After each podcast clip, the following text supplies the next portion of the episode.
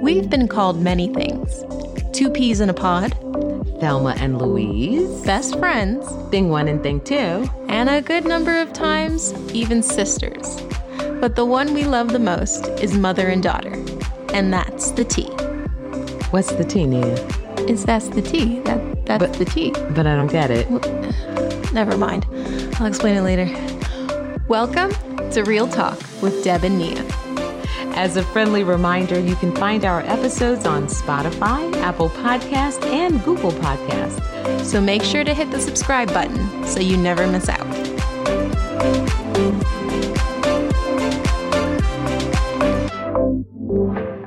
Hello, everyone. Welcome back to Real Talk with Deb and Nia.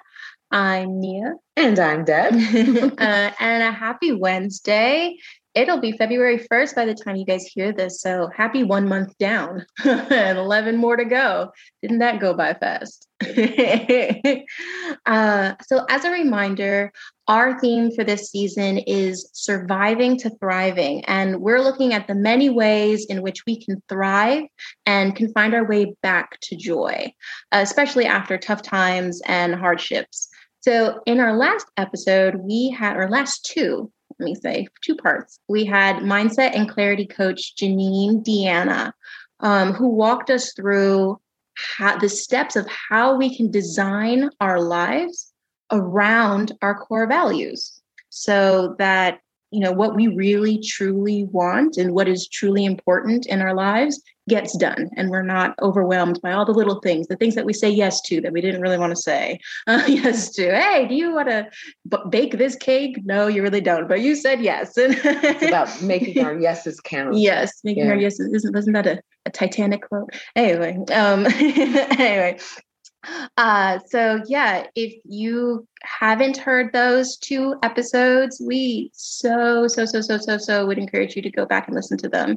Uh, we went down a lot of rabbit holes that proved fruitful and just really enjoyable. Um, and she's just such a great guest, and we're so glad that she kicked off this fourth season. Um, so yeah, right? Four seasons. Woohoo. Uh, what, were you going to say something? No, nope. But you know what? I just thought the Four Seasons, that's a restaurant in New York. There you go. We're top notch there. The year of the Four Seasons. uh, so today, um, our guest, our next guest for this journey, Surviving to Thriving, is going to be talking about how we live in joy. Like, how do you do that? You know, we say it, we have a lot of really cute lines that go on water bottles and planners, but how do you stay in joy? How do you get into joy, especially thriving during the craziness surrounding you, whether it's personal or external? You know, you look outside at the world and you're like, oh my gosh, what do I do? You know, how do I, as a past guest, Lisa Susswein, said, stay in our bubble mm. and just work through that. So yes, our guest is a beacon of light and a lot of light and love. And we are excited to have her on the show. So I will let Mom introduce her. And it is my privilege to do so. This is going to be a really, really great chat. It's a wonderful topic. And this is a dynamic guest that I think you're all going to enjoy. So who is she? Her name is Dionne C. Monsanto. She is the Chief Joy Connector and founder of Joyous Ocean, and she connects people to their joy as a best-selling author, life transformation coach, speaker, mental health advocate, and performer. She creates the space for her clients to safely realize their goals and build better versions of themselves. And that is what we all want. Dionne's belief is that we can collectively change the world if we each build a joy-filled, healthy body to support the lives we want to live. In short, Dionne helps people live life in joy. With her support, her clients right-size their bodies and their lives. After leaving a successful financial services career, Dionne turned her passion for yoga, as well as her love for dance, into a bubbling six-figure business and has inspired communities and transformed clients all over the world. The Dionne Effect has reshaped bodies and lives in six of the seven continents. She is a native New Yorker, though, but a global citizen. As such, she has been on T V, radio, and in print. Her most recent features were on P B S, C B S, and in Time Magazine. She currently sits on the National Chapter Leadership Council for the American Foundation for Suicide Prevention, or the A F S P, and works closely with the New York City chapter. She's a serial helper who loves cooking, music, and laughter. She sees them all as moving meditation. Welcome, Dionne. Thank you so much. I'm like, that person sounds nice. I want to I want to meet her. Don't you love that when you hear yourself reflected back to you? It's something we all should have happen, right? Like we'd be more in joy. Right. Because right. all of a sudden we see ourselves differently. If someone is playing with our toy and we go, ah, you can have that. And we watch them with it. And all of a sudden we want that back. The toy looks different on them. So our lives look different to other people. It'd be so nice to have that reflected back. So it is my privilege to reflect your dynamic self back to you.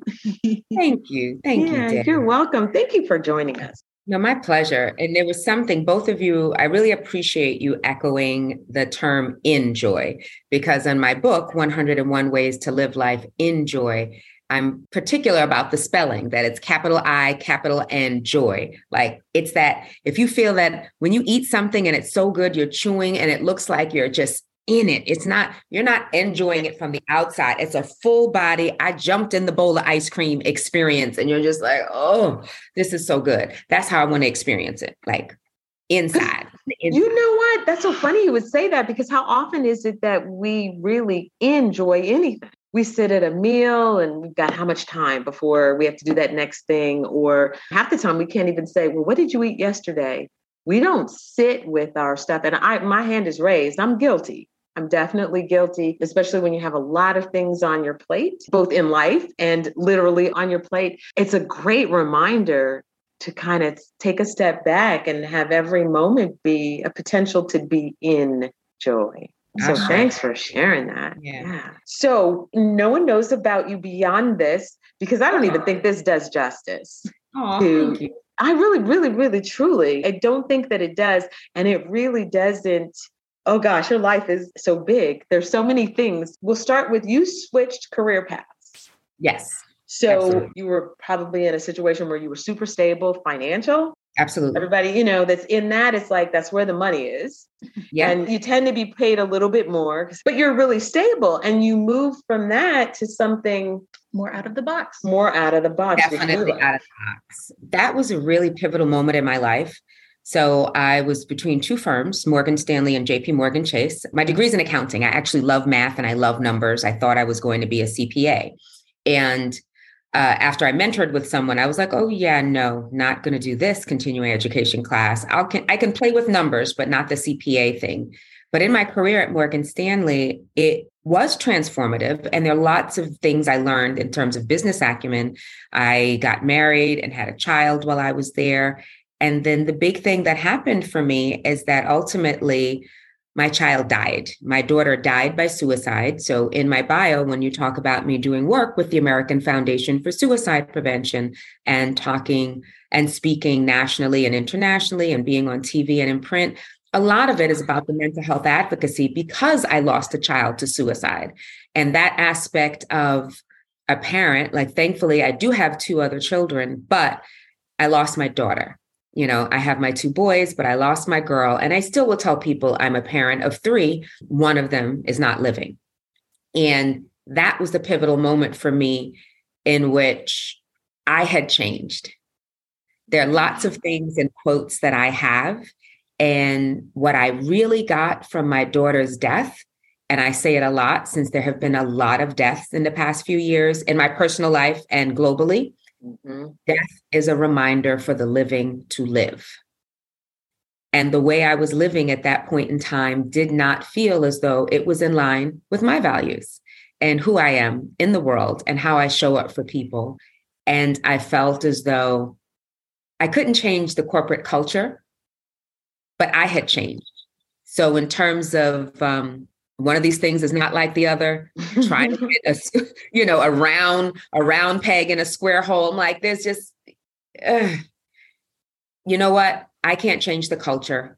This is not the right place for me. And it was really one of the best decisions I made. My kids were mortified. I remember them. They were like, are we going to be able to keep the house? I was like, life is going to be fine.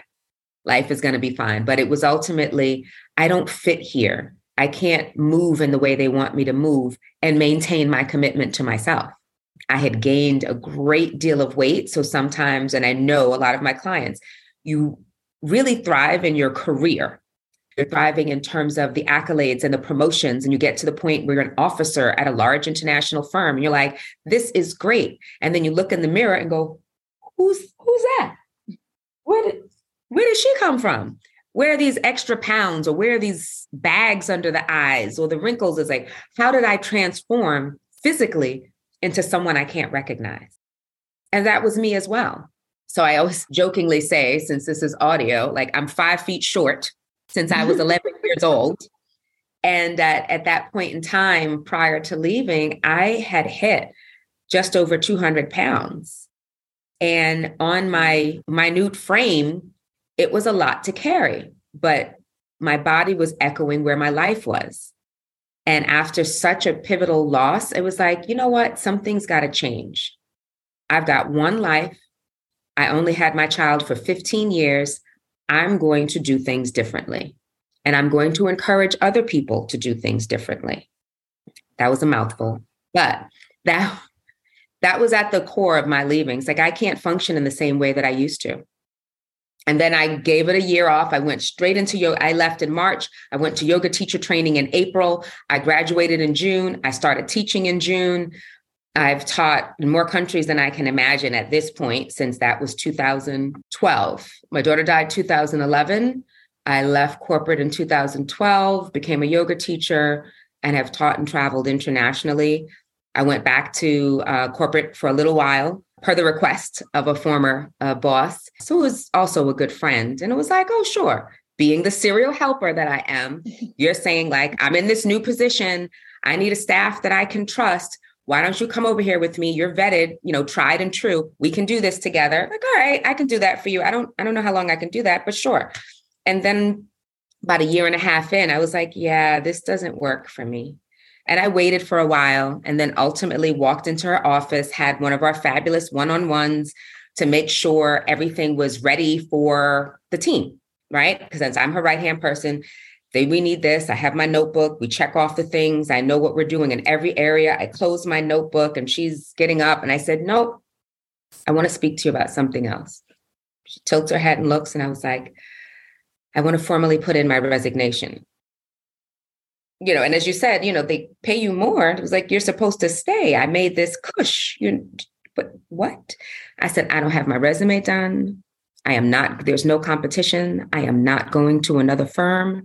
I will go back to teaching yoga full time, but I will stay until I can train a replacement. I'm not giving you an end date because I don't have anywhere else to go, but I know I need to give you notice and you need to start looking. So, and that was such a shock, but it felt so empowering. So I have been one hundred percent figuring it out for myself since May fifteenth of two thousand fifteen. So I have not gone back. So as, as of now, Uh, sixteen, seventeen, eighteen, nineteen, twenty, twenty-one, twenty-two, twenty-three. We're going into this eighth year. May will be the eighth year that I've been one hundred percent self-employed, ten ninety-nine consultant, but I have not gone back to corporate. And it's very freeing. Sometimes I get annoyed with Dionne being my boss, but I love her, so I keep her. I said that to someone the other day. I'm a really bad boss to myself, you know? What do you mean you need a Saturday off? You know, it's the truth, but it's different than if someone had you come in to their office on a Saturday, because you're still making the decisions based on what it is you feel comfortable yes. doing. So yeah. yeah, it's different. Yeah. Before we move forward, one of the things that was coming up for me, and it's probably crossing Nia's mind too, you got to a place. This tragedy happens in your life and you make a decision that, oh, it's time to live. A lot of people, tragedy happens in their lives and they contract. They don't expand. They don't say it, but their behavior kind of says life has now stopped. What mm-hmm. do you think was the difference for you? Did you automatically move to that place, or was there a moment? Did something happen and you said, oh, you know, no, it can't be this? What happened? No, that's, that's a great question. There, there were a couple of things. So I, I generally give credit to the therapist that I had at the time. I think she was phenomenal. Um, she's still phenomenal. We've spoken recently just as figuring out how to partner as, you know, Black women. And she had felt for a while that it was a toxic environment and I didn't feel empowered to leave. I think that my daughter's voice, Seaway, Seaway's voice was a part of it, because another friend of mine, there was a blog, there was a, a weekly column, and my daughter was one of the writers. And in this blog, they were asking young people, so it was Seaway and it was Nairi, what were some of the things that were important to them? Like, how could parents motivate their children? And he was like, well, we need to see you doing what you say you're going to do. And I was like, well, dang, you know, it's like, you tell us we can be anything we want to be, but then you don't go be anything you want to be. And so it's, it's probably better off for y'all to just say, we'll, we support you, we believe in you, but don't tell us you can be anything, you can do anything if you're not doing it. She was like, nobody ever comes home from work all happy and bubbly. Like, I just had the best day at work. I love my job. So that was one of her last articles. It was something that I really sat with going, okay, it's like, you only live once. People say that all the time, YOLO. And I had this phenomenal gift of a child who was very present and very clear on what was important and could articulate it and write it out. So verbally and written, could give this message. And so it was those, it was like, this child said it. And even when I was in, ther- in therapy, they were like, the therapist was like, oh, family therapy for her. Um, I don't remember. I can see the woman's face, but she was like, oh, you probably should be home. And I was like, I would love to be home, but I'm in the house. I've got three kids. Like, I don't exactly see what I'm going to be doing at home that's going to pay my mortgage and take care of these three kids. And my daughter was adamant. Like, my mother would stay home if she could stay home. I'm like, thank you, child. I'm I'm glad you know me. Um, I, you know, created that experience for myself. And there were aspects, like, before I was in financial services and while I was there, I cooked, I packed lunch. So tightening the belt was not something I was unfamiliar with. I already had different side hustles. I had managed a yoga studio. I'd been in a dance company. I'd been in a dance, dance captain. I got my yoga teacher training. I was teaching at different studios, still doing all that. As one of my girlfriends would say, I had my nine to five, but I also had my five to nine. So I was an entrepreneur while working for somebody else. I was a coach while working for them. So now it's like, all right, girl, you, you're going to give this a shot right now. And you're going to see how this turns out. I did not leave on bad terms. It's not as though I would have a challenge going back to any institution that I've worked for. Quite often, I do hear from people like wondering, you know, if I'm available. Like, mm, no, thanks. Thank you, though. I can come to a speaking event. I can do a book signing. You know, there are things that I can do. And I recently did that at Amalgamated Bank. And it was, again, somebody I used to work for, got a new job, got a new position. They're going to bring you in. They're going to love you.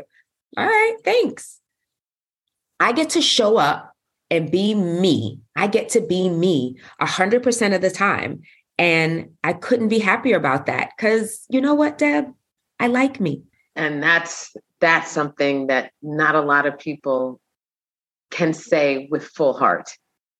We say it, oh, I love myself, but we're not nice to ourselves. Yes. We're better to the other people we love. So it's sometimes it's time to reevaluate how nice we are to this person we say we love. Yeah, that was even all the years I was teaching yoga, even while in corporate. I, that's something I would say to my students. I'd say, you know what? Um, go into this and have thoughts like you're talking to your best friend. So you know how your friend tries something and they didn't do it really well. And you're like, oh, Nia, that was great. You looked awesome. No worries. It was fine. And then you look at your mirror, look in the mirror at yourself and go, oh, girl, you need to do better. That's not right. So I tell them, you need to talk to yourself like you're your own best friend. Because spoiler alert, you are your own best friend. All so forces and heaven's willing, you'll be stuck with yourself for at least ninety years. So you better like something about you. A lot about you. Mm-hmm. Yes. Mm-hmm. Yeah. And if you can't figure out something, then it's time to go deeper, because you go get to know someone else better. It's time to do that. Yeah. Doing that inner work, that's so much a part of it. You know, whether it's journaling, meditating, um, the books that you're reading, affirmations. I love that so many people will use my book as an affirmation uh, to just open it up and see what comes, what message comes up for you for a given day, and see what that is, and do that work. What's the reflection? Even a card. I have decks and different things. Just like, I believe in you, and to look in the mirror and be like, I believe in you, because we would like to hear it from somebody else. But we have to pour into ourselves and fill our cup. So when we pour into someone else, we have something to pour, and we're not on empty. Like, it's easy for me to give and be a serial helper because I'm clear on my self-care and my self-love. In, in going through the tenets of how do you get to this point, connecting to your breath. As a native New Yorker, I know I have a speedy cadence, and I have to catch myself and slow myself down and take a breath. In teaching yoga, stop and take a breath. Teaching and being a dancer, take a breath. At everything in our lives, the breath is a foundation. And some people take really shallow breaths. They're not giving their body even enough air. So if you're not physically in your body, it's harder for you to connect to joy. If you're packed on with toxins and health challenges, getting healthy, healing physically, taking deep breaths, drinking water, being hydrated, you know, decaf coffee is not water. And what does it take? A gallon of water to neutralize the effect of one cup of coffee? Wow. Wow. It's something like that. I might have the amount off, but it's a whole lot more than anybody's chasing coffee with. So yes, mm-hmm. that is so, so true. And about the breathing, I was interviewed last week, and we were talking about a lot of things, including transitions. And she asked about self-care, and self-care for me has really been a journey. I told her I had to get past the fact that, oh, a mani-pedi and a massage, that's not the extent of self-care. And realizing that, you know, a phone call with a friend that nourishes and refreshes you. But one of the things that it came to me was that I said, you know, I would find myself not breathing. You're talking about shallow breaths, but like where you go, oh, girl, yeah, breathe, because you're so tense and you're so intense that you're not breathing. So intentional breathing is a really good practice. It, yeah. it changes your awareness of whether you actually are breathing. Picking up off of your breathing, because movement seems like a really big part of your teaching and your coaching business right now. And you were saying breathing. Is that one of the reasons why movement is so important and crucial in, in your teachings? So much of what I've done above and beyond uh, being trained is also inspired by my personal experience. And I am a really uh, fast-paced, energetic, mobile person. So I feel as though I see the magic in me, and I notice the difference if I'm sedentary, and especially so many key learnings during the pandemic where it's like, okay, people are supposed to be in the house, so you're in the house. And I was like, but there are parks, there are open spaces, there are places to go walk, places that you could go walk safely, and really getting into, okay, I'm not going to be in a yoga studio. I'm not going to be at a dance class.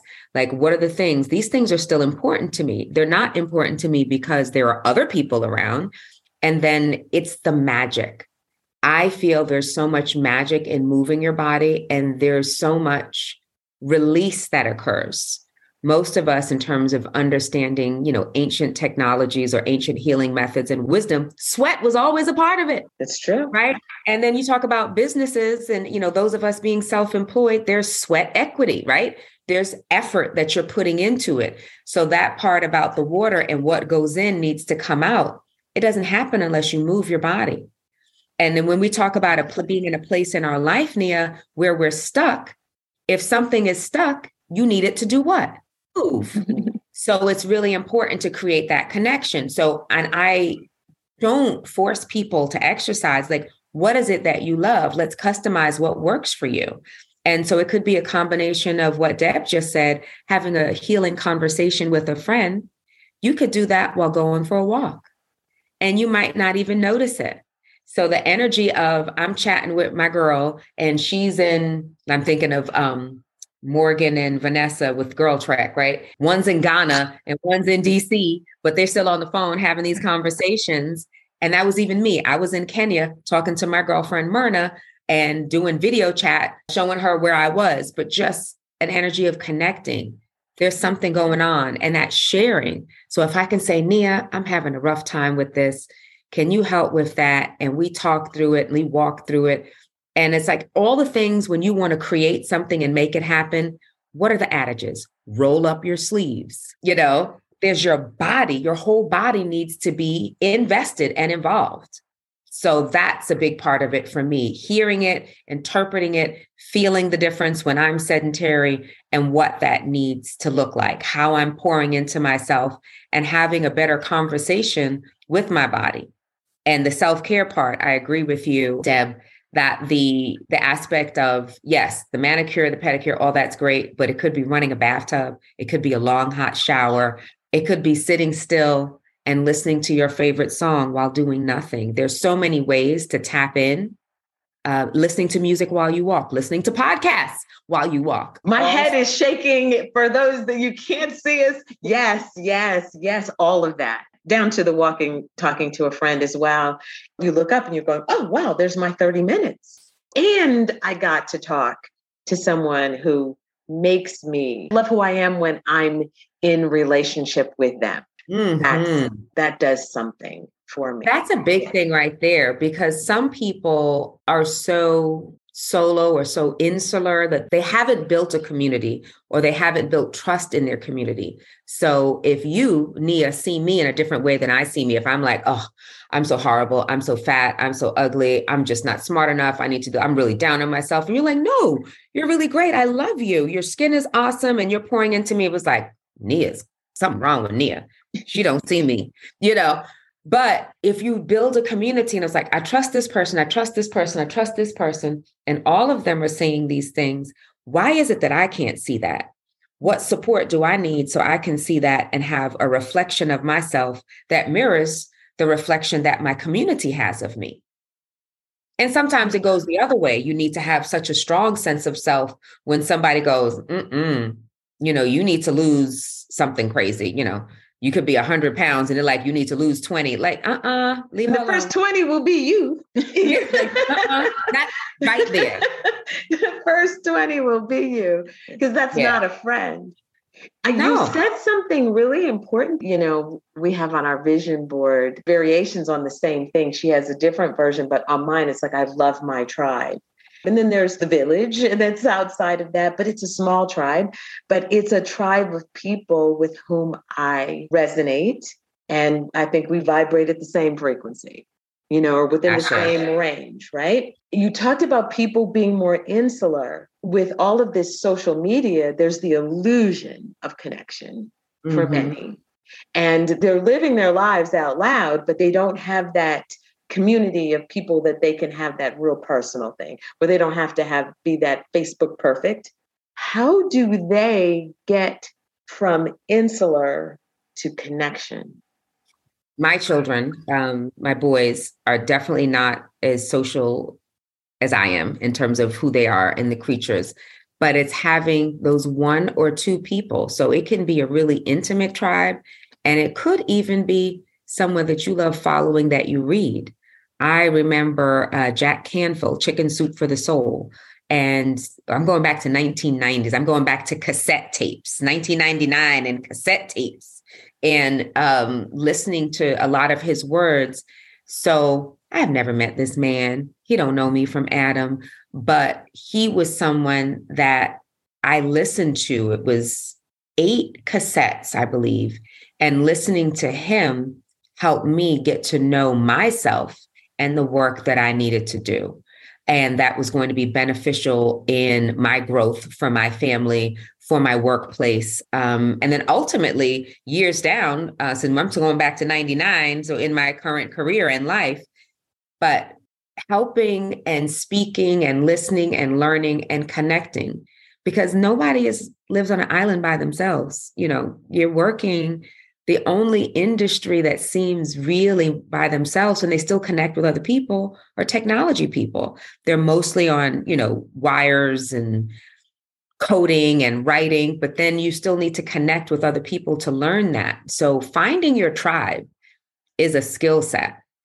And like, how do you find your tribe? Where do you go? What are the like minds? Like Meetup, when those started, I thought that was brilliant because like all the people that like watching birds, all the people who really like blue morph butterflies, all the people that, you know, want to watch the monarch butterflies hatch somewhere, you know, literally pinpointing, you love a certain thing. There's somebody else out there that loves that thing. And but some of it, since I started, you know, one thing I said earlier is like, I believe in you, is believing you're not alone. We say it all the time, but almost all the time something happens, we feel like I'm the only one this has happened to. And even as we talked about with that tragedy, it's like, I know I'm not the only one. And even though I don't know any other parents of color that have experienced this, I know I'm not the only one.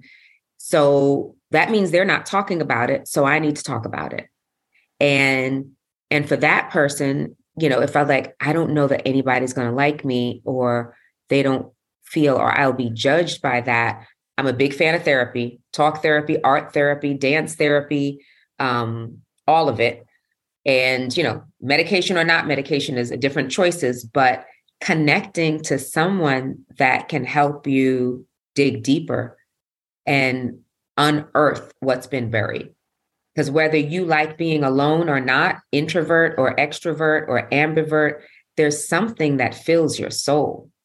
You know, that person might be the composer. That might be the person that's going to write some phenomenal uh, soundtrack or concerto because they feel so deeply and their feelings come out as musical notes. Mm-hmm. Mm-hmm. So it's finding your thing. Because every each each and every one of us was blessed with a thing or ten. And it's getting to that. So that insular person is like, they may be afraid of their power. They may be fearful of how they'll be perceived. But, you know, leaning into their power and finding their tribe. I've got a small tribe and I connect with most of them locally and internationally. But connecting to your tribe makes a big difference. Finding your tribe, building community. There's an elder in my community. There was a prayer circle that some friends started. I was in Kenya and they were in different states uh, in the U S. And one of the elders in that circle, she'd say, pray and move your feet. I'm like, yes, ma'am. So you move. There's an energetic action, a physical action to unearth and find that thing. Your blessing might be buried in your body. And when something happens, even if I don't always agree with this statement, people tell you, shake it off, you know, jump in. Different religious beliefs. You, you have to immerse yourself in something like baptisms. Some places you are fully immersed in water. So there's something you have to do. I pulled up one of the quotes from my book. And it's a W. Clement Stone quote. It goes, thinking will not overcome fear, but action will. Thinking will not overcome fear, but action will. twenty years from now, you could be talking about the same thing. You could take ten steps forward, or you could take twenty steps forward, or you could sit in one place. Even if we talk about the parable of the talents, right? Are you burying all your blessings, or are you sharing them with the community, but really pouring into yourself so you feel empowered that I do have this thing and it is beautiful. And I know beauty is in the eye of the beholder. So if Nia doesn't think it's beautiful, Deb might. And if they don't think it's beautiful, John might, or Mary, or there's, there's someone. Once we believe this thing is so important to me, it'll be important to somebody else. And that is the truth. You could be shopping even. You're on the rack and you passed all these things that somebody else is like, oh, look what I got. If it's in you, it exists somewhere else. Yeah. It exists somewhere else. Yeah. Everything old is new again, right? Like, it's like, okay, I'm listening to music. I, you know, teaching yoga. So I'm always in the process of culling music and creating playlists. And it's been fascinating listening to old classics, classic standards that we've heard from Nina Simone, um, Ella Fitzgerald, and, and how people are remixing them. So there's different sound in the background. And like, okay, so we get to hear these standards hear Billie Holiday and go like, oh, I like how they remixed that. So it's it's a remix. You know, I remember the eight track cassette tapes that were humongous to the cassette tapes and now, you know, to C Ds. And now there's no more things. It's on your phone mm-hmm. and your phone fits in your pocket. It's not the big thing on your desk. It's a constant process of transformation. You know, it doesn't that that's sometimes is what stops many of us. Sometimes it's releasing what was, so that mm. you can embrace what is, right? I'm hearing that in a lot of what you're saying. And giving it a special place, because from the initial tragedy, that was my transformation, because I do say my daughter's death gave birth to who I am now. You give it a special place. You honor it. There's there's an altar. You walk in certain restaurants of different cultures, there's a little special place honoring something or someone or whatever they believe in, whether it's a Buddhist thing or a Christian thing, or whatever they believe in, there's a special place. So you don't necessarily have to let it go entirely. You can find a special place for it. Everybody's got something they don't really want anybody to touch. Okay, I have this special thing. I have this special book.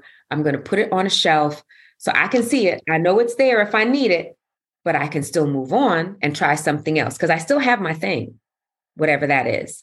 I love Peanuts classics. So I think of Linus and Linus and his blanket, you know, like he has his blanket. I'm going to go off and do something. I'll put, I'm going to put the blanket down, but I know it's going to be there when I come back. So whatever that thing is, you're building that safe place. It's like you're building your heart, creating that expanse, um, your, your courage muscle when it's like, okay, this is special to me. And a lot of different talks, I have two Elmos that were my daughters. I am fifty-five years old. I will wear an Elmo hat. I will have this Elmo doll. And it's a different way of, I'm like, little kids will look at me and I'm like, yep, it's an Elmo hat. Mm-hmm. And it makes me happy. And I have to be okay that to somebody else, it might look irrational. It might look immature that there is an adult wearing something that is for children um, by popular belief.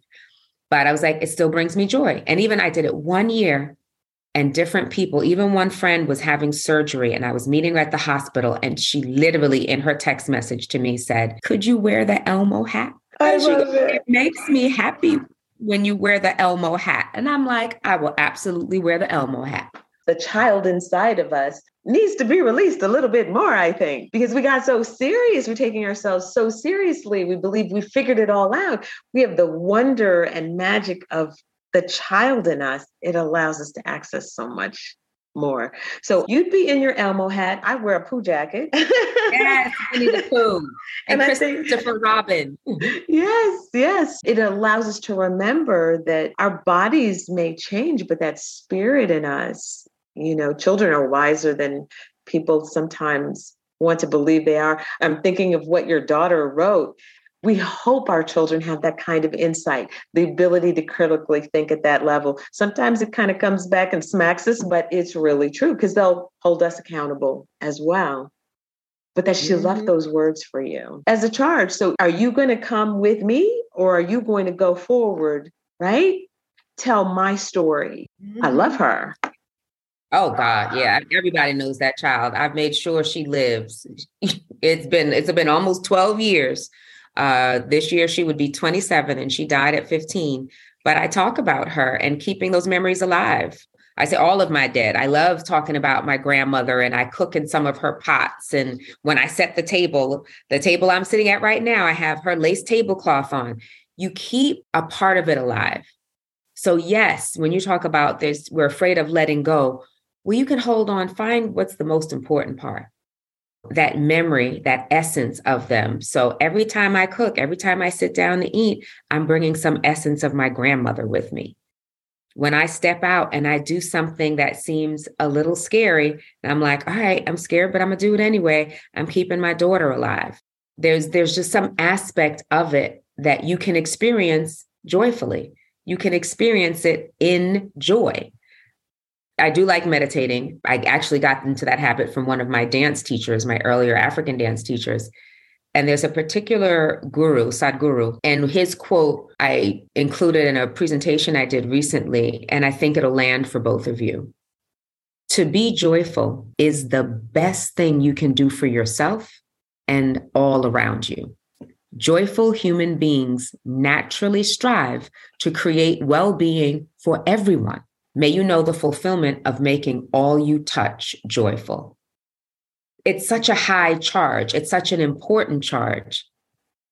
And it gives you, me, us, permission to do better for ourselves, because we're healing the world as we heal ourselves, as we allow ourselves to be happy, as we give ourselves permission to be happy, as we fully accept and receive that joy is our birthright. I don't think we think enough about it. And I do know some people like this. They feel that somehow it is spiritually superior to suffer. Yeah. And that there is that aspect. I agree with that. And I've had that conversation with another friend. And yes, there have been some energetic things that are negative that have happened in the world based on spiritual ascendance and poverty. And there's certain sort of, um, who did I work with? Walter Manley, uh, the redemptive value of suffering. That's what he called it. And it was a certain aspect he felt that we were taught during um, the enslaved times, when we were taught, we, speaking of people of African descent, were taught certain Christian tenets and the belief that it was okay to suffer here because when we die, the streets were going to be paved with gold. And he gave all these different ex- examples from his research. And we talked about the redemptive value of suffering. And it's like, but how about acknowledging that it can be wonderful here and it can be wonderful there? We can see, I'm in New York, and just in the cement, sometimes it does look like it sparkles. It does look like there's glitter in it. Sand shines. It's like, okay, there is gold. There is glitter. This stuff exists in this realm. Suffering does not have to be a choice. And there's a, I don't remember it, but there's a phenomenal quote about that. And in one of the yoga practices I teach, it is challenging, and the external, preparing you for life, the external situation is challenging. So it could be a heated room. Um, it could be high humidity. It could be the combination of a heated room and high humidity and challenging poses, or moving at a pace that's uncomfortable. Because when you can create a level of success in one finite situation, it gives you the ability to believe you can create that level of success in a different environment. If I can do this one thing on my yoga mat or on my dance place or on my bicycle, whatever that thing is for someone, then maybe I can do that other thing.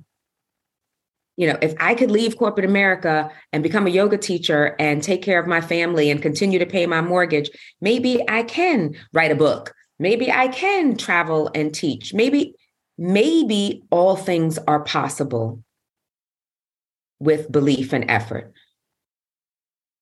Maybe transformation is possible, because we're also taught that once you've decided a thing, that's your thing.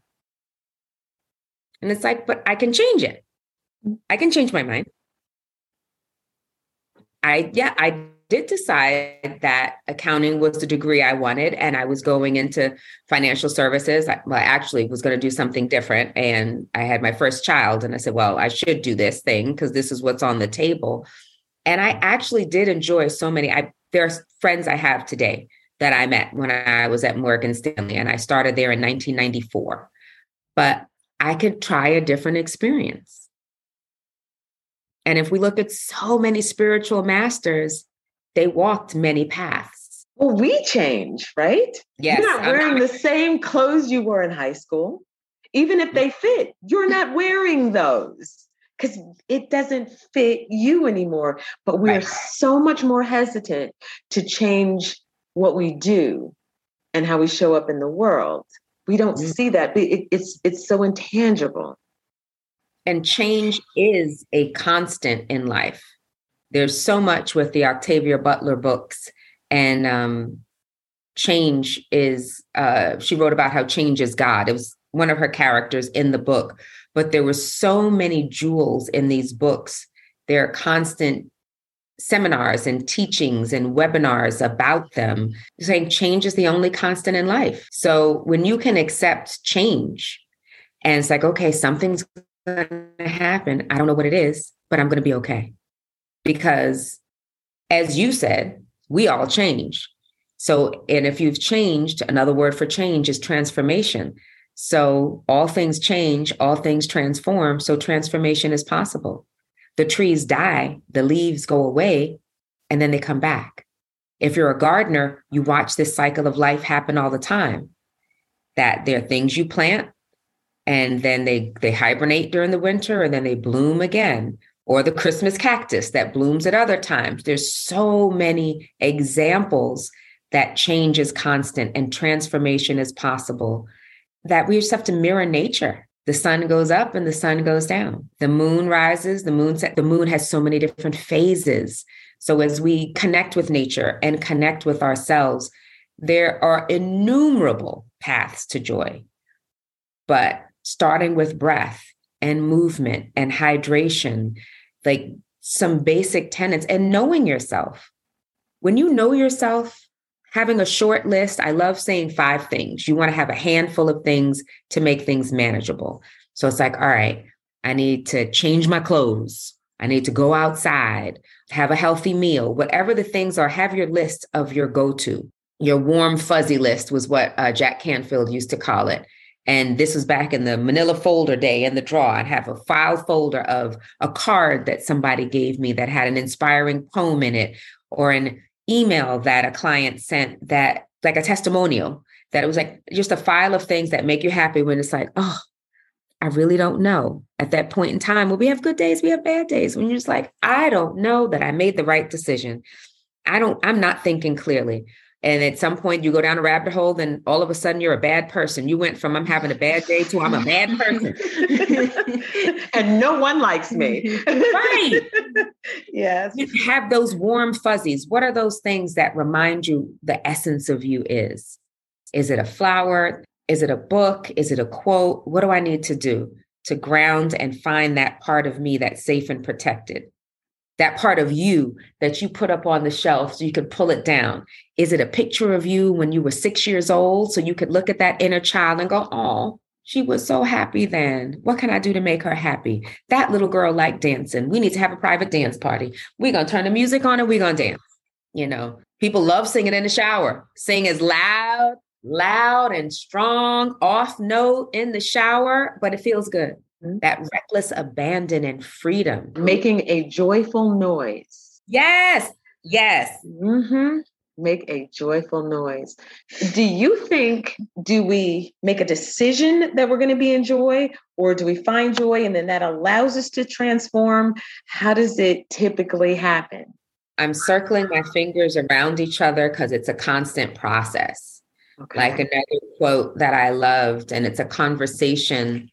I do seem to be hardwired this way, but another one of the quotes that I started my book with was to participate joyfully in the sorrows of the world. We cannot cure the world of sorrows, but we can choose to live in joy. And that's a Joseph Campbell quote. And that was where I first saw, we can choose to live in joy. And that was a mind-blowing, combustible moment for me. It was like, I can choose this? Mm-hmm. Like, it doesn't, it doesn't come from me making a million dollars. It doesn't come from someone loving me and doting on me. I can make a choice. And then the fact that it says there are sorrows in the world. So things can be bad and I can still be happy. It was just like, I got permission for this. Like, it had been a lifelong goal of mine anyhow, in the first chapter in the book. People would ask me as a child, ask me as a child, what do you want to be when you grow up? Like, happy. Well, what do you want to be? Happy. And it's like, but well, what do you want to do? Well, that, well, um, I don't know, but I could be a teacher. I could be, there's all these things I can be, but I want to be happy. I didn't get being and being and doing. So I was like, oh, you want to know what I want to do? I want to grow up. Okay. I could be a teacher. And that part of things are sad. My, absolutely. My daughter dying was devastating and sad. I could not have put this many words together at that point in time. But I got to spend fifteen amazing years with her. I got to pour into her and she got to pour into me. So there was still something fabulous. My grandmother died at ninety-four and I got to experience those years with her. She knew me. So like, there's an experience that I was able to participate in. And there were sad parts in it. You know, parenting, being a granddaughter, it's not always joy-filled, but I can choose to focus on the positive. We're choosing our experience. But we are also inspired by external experiences. So somebody walks down the block and they smiles and it brings joy to you, right? You see something, you allow yourself to watch. You take the same walk each day and you notice the flowers blooming. Like there were no leaves and then there are leaves and then there's a flower. And it's like you see it and it inspires joy in you. So that's why I have my hands circling, my fingers circling around each other, because there are these moments where I'm sad and then I walk into a situation and then something happens and it inspires joy in me. And then I can share that joy with someone else. And there was recently a moment where I needed to go teach and I was in a moment of, ugh. And like I, I said, you know what? I need this. This is going to be what I need. It's co-transformational. I come and share vulnerably how I am. Like I was having a rough day. This happened. I was waiting for a package. I lost something. This broke. But being here with you all has inspired me to do better and be better. We're communal. It's contagious. It is. It is. Like in New York, getting on the train, I can't speak for anybody else, but let there be a toddler laughing. If that isn't the most joyful noise, their entire body's in it. And when people post that and you just hear the, see the smile of new life or the laughter of new life and the awe and wonder when they realize they have fingers and toes and they move, it's like, oh my God. I'm like, that baby is right. My body is amazing. People have had knee replacements. Like that's amazing. Even if it feels horrible and painful and you're going through something, just the fact that we have improved as a society and medically inclined that somebody could replace a knee, a hip, yeah, you can get a whole new leg. Like, wow, wow. I think sometimes there's this treadmill, like most of us uh, have had pets at some point in our life, or you were in a classroom with pets and you see the ferret or the hamster, the hamster on the treadmill, like they're not going anywhere, but they keep running. That's their journey. We have no idea what their thought is, but they keep moving. Nia talked about that earlier, in which I and it was like movement is so much a part of it. Movement's a part of life. The planet that we're on is moving. Mm-hmm. We don't feel it moving. But that is what life is. The cells in our body are constantly regenerating themselves. Like we're a whole new person every seven years because all these cells have been regenerated. So there's all this energy of movement as we learn from and connect to nature. And like, what, what are your tenets? Like, what's that special thing about you? I know mine is joy and peace and acceptance. And that's very clear, even though I can say I'm the queen of acceptance, peace, joy, power, health. Doesn't mean I always like everything, but I can accept, okay, this is what has happened. What can I do about this? How can I feel about this? I can be sad. That is a choice. There's a phenomenal David Harkins poem, I think, that I talk about as well. But I can also choose to live life in joy. I can also choose to do things that someone I've lost can't do. I get to live the life I have not lived, but I get to live the life that they can't live. Yes. One of the things I'm doing this year, my daughter always said to me that she was going with her first job, when she made enough money, she was going to send me on a trip first class, that we were going to fly first class because we'd have been traveling since they were infants. And so I'm going on a trip in September and I told the travel agent, it's a cruise and it's a cruise to Alaska. Welcome, you can come. It's a cruise to Alaska. I don't think we're up to twenty people yet, but they're like sixteen of us. And I was like, when I fly to Seattle to get on that boat, I'm flying first class. And that will be my gift to myself from my daughter. And it's like, I get ideas. Writing the book was a dedication. She was the writer. I wasn't the writer. I was like, she didn't get to publish her book. I can publish a book. It's not going to be her book, but it'll be my book, but there are things that she didn't live long enough to do that I can do. So she's inspiring more things, yeah, for you to do.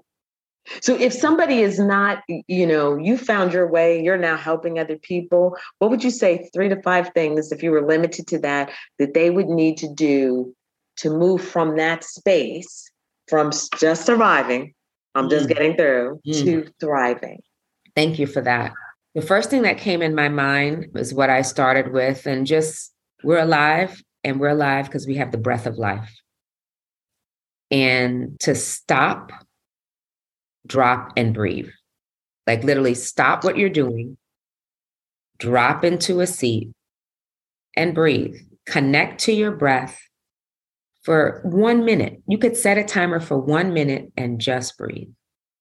And when you open your eyes and look to your right and left, that gives you a little bit more clarity in your head to see what's going on around you. And then acknowledging what it is, naming it.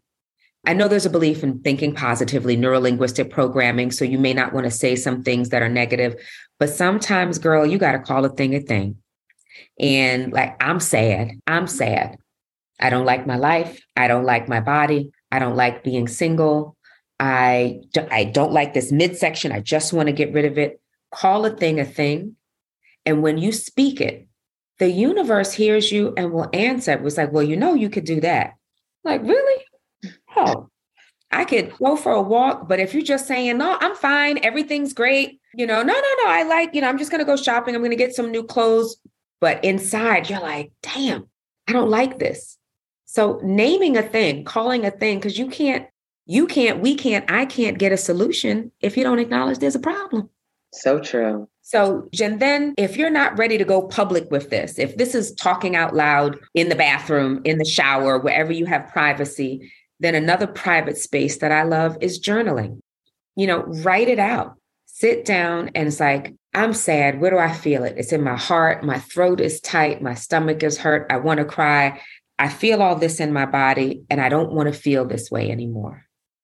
So you you breathe, you name it, call a thing a thing, and figure out how you're going to move this thing. Because now that you found it in your body and you named it, getting it out of your body. So now you move this into another place. So you can take it out of your body by writing it down. You can write it down. You can rip it up. You can burn it. You can drown it. You can whatever it is, but get it out of your body. And then acknowledge, I won't always feel this way. I can feel differently. I deserve to feel differently.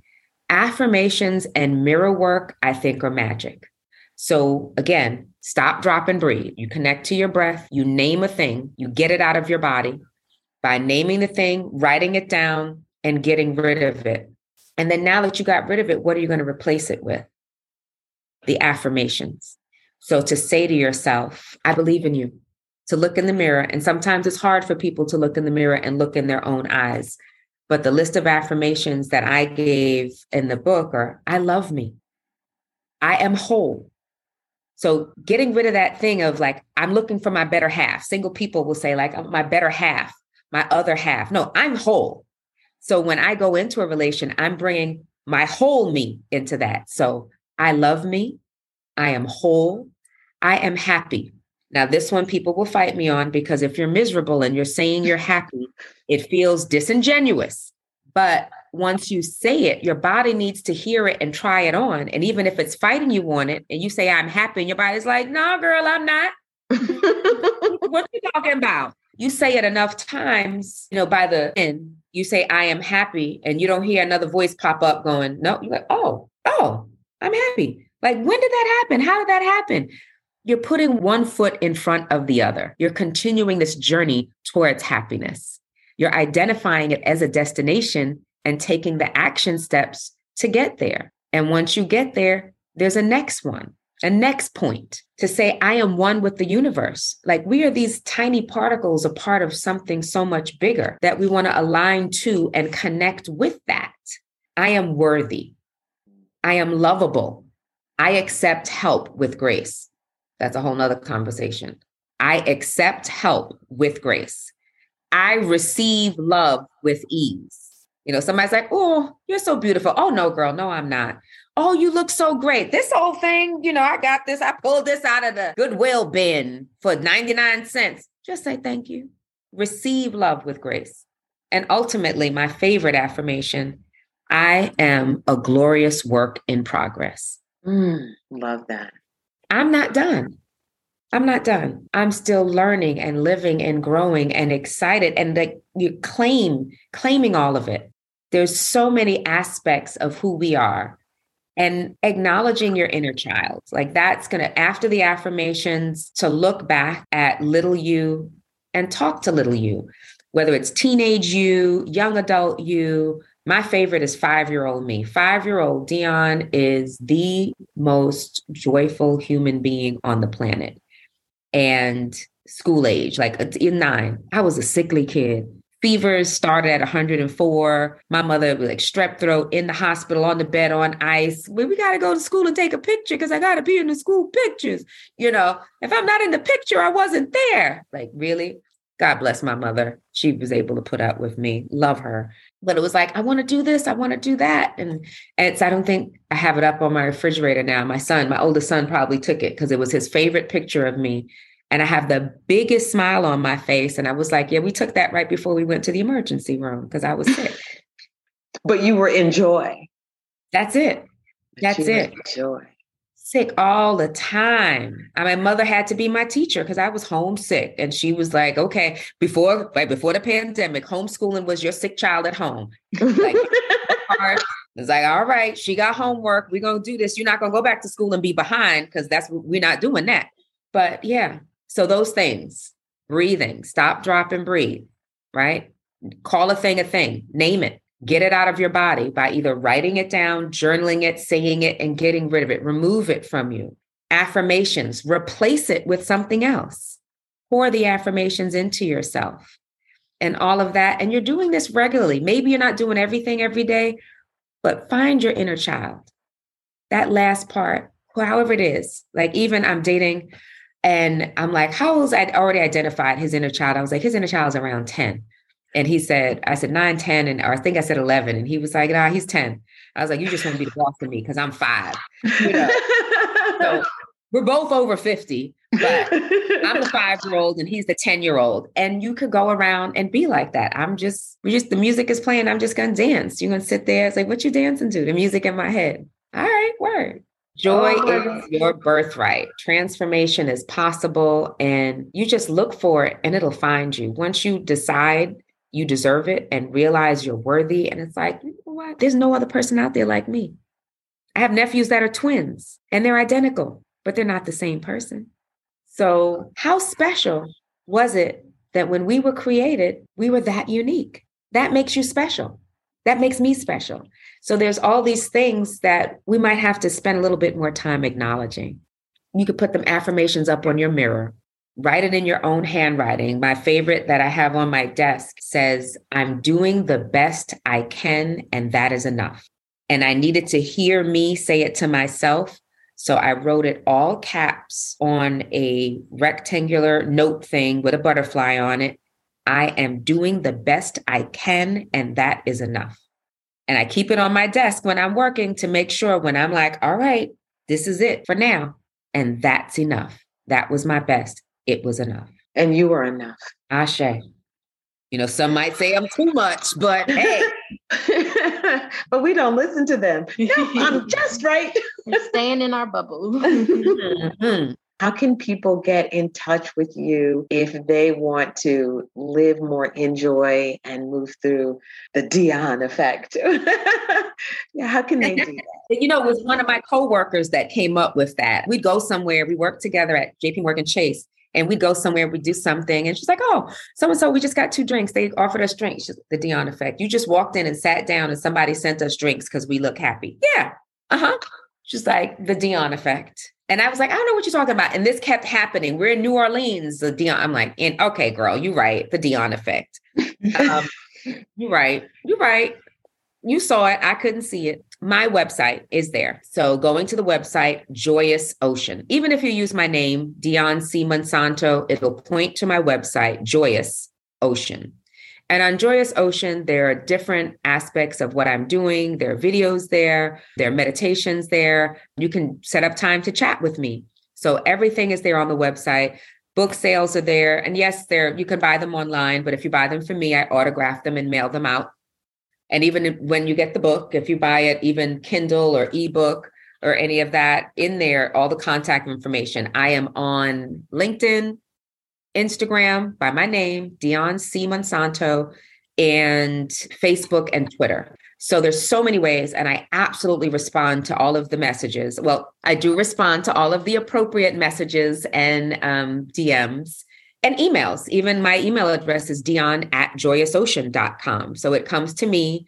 There's no assistant that are, that's reading my emails. So any response is coming directly from me. And I love hearing from my readers. I have um, a freebie. It's it's a yoga flow. It's a it's a great ten minute yoga flow to lift your mood. Because sometimes you wake up and you don't want to get up, but it's just a little, a little ten, fifteen minute flow you can do from your bed as soon as you put your feet on the floor. So it's not, I got to get dressed for yoga. It's a mood lift flow that I created that you can do from bed. You stand up and then you go to the bathroom, brush your teeth and start your day, but just something to get your body moving in a little way. And that's my gift to the community that's listening to Real Talk with Deb and Nia. Thank and you. I, um, yeah, it's it's been helpful. Yeah, the graphic designer did a really good job. I'm looking at these pictures like, wow, you made me look good. Um, I'm going to spank you. You look gorgeous because you are. It's just funny. It's, you know, all the gifts the gods would give us to see ourselves as others see us. Yes. And I have one friend, uh, she's in Bermuda and in our, that's where she's from. And when we were traveling and teaching in Kenya, watching her and how people were affected by her presence and her smile and her dance was the first time I was able to see how people see me. Because I looked at her going, oh my God, look at her smile. Look at her skin. That is such magic. And then I'm like, oh, oh. And that was only, I don't know, within the past five, six years that I met her. So I was like, oh, I can see what other people see. And so even when I look at pictures of me, I was like, is that really me? It's like, that person looks good. Wow. Okay. She looks like she's having fun. Right? Right? I want a piece of that. And I, I mean, and that's even what one of my most, my most recent client came from a speaking event. And she was like, to hear your story and to see you and to know that that's possible. I was like, it is a journey and it is work, but you're worth it. Mm-hmm. And if you're not going to work for your happiness, who's going to work for your happiness? This is true. It's an inside out game. And if we do not do it, who's coming to do us for us? That part. Yeah. So we're going to start with the freebie. Okay. those, those few minutes before our feet hit the floor, we do need something to start our day. It sets the tone for the rest of the day. Yeah. So that that's a treasure. And if they do get the book online, because it's the ebook version, because sometimes I'll look for affirmations on my book, to open one up and see what you get. Because what I get most comments from my readers is that they get the book, because I suggest just put it to your heart and see what message you're supposed to get and open it. And uh, Closing With You, I opened. And what I got for us is quote seventy, a Maya Angelou quote, do the best you can until you know better. Then when you know better, do better. That's a perfect quote for going from surviving to thriving. So it's one foot in front of the other, doing your best, one day at a time, taking in this new information. And when you know better, you'll do better and you'll yeah. transform. And you won't be saying, girl, I'm surviving. You'll say, girl, I am thriving. Yeah. And then you'll be able to lead someone else by your example. Mm-hmm. Yeah. Thank you so much for coming to chat with us. It's fun. Yes, yes it has been. It's been a joyful experience. We are in joy. Yes. Thank you for that, Nia. Oh, yes. No, absolutely. Oh, my goodness. No, it's been a blessing. And mm-hmm. it has really been a really great kind of gem in this journey. So thank you yeah. for sharing your magic. It was yeah. perfectly positioned yeah. in our series. Divine too.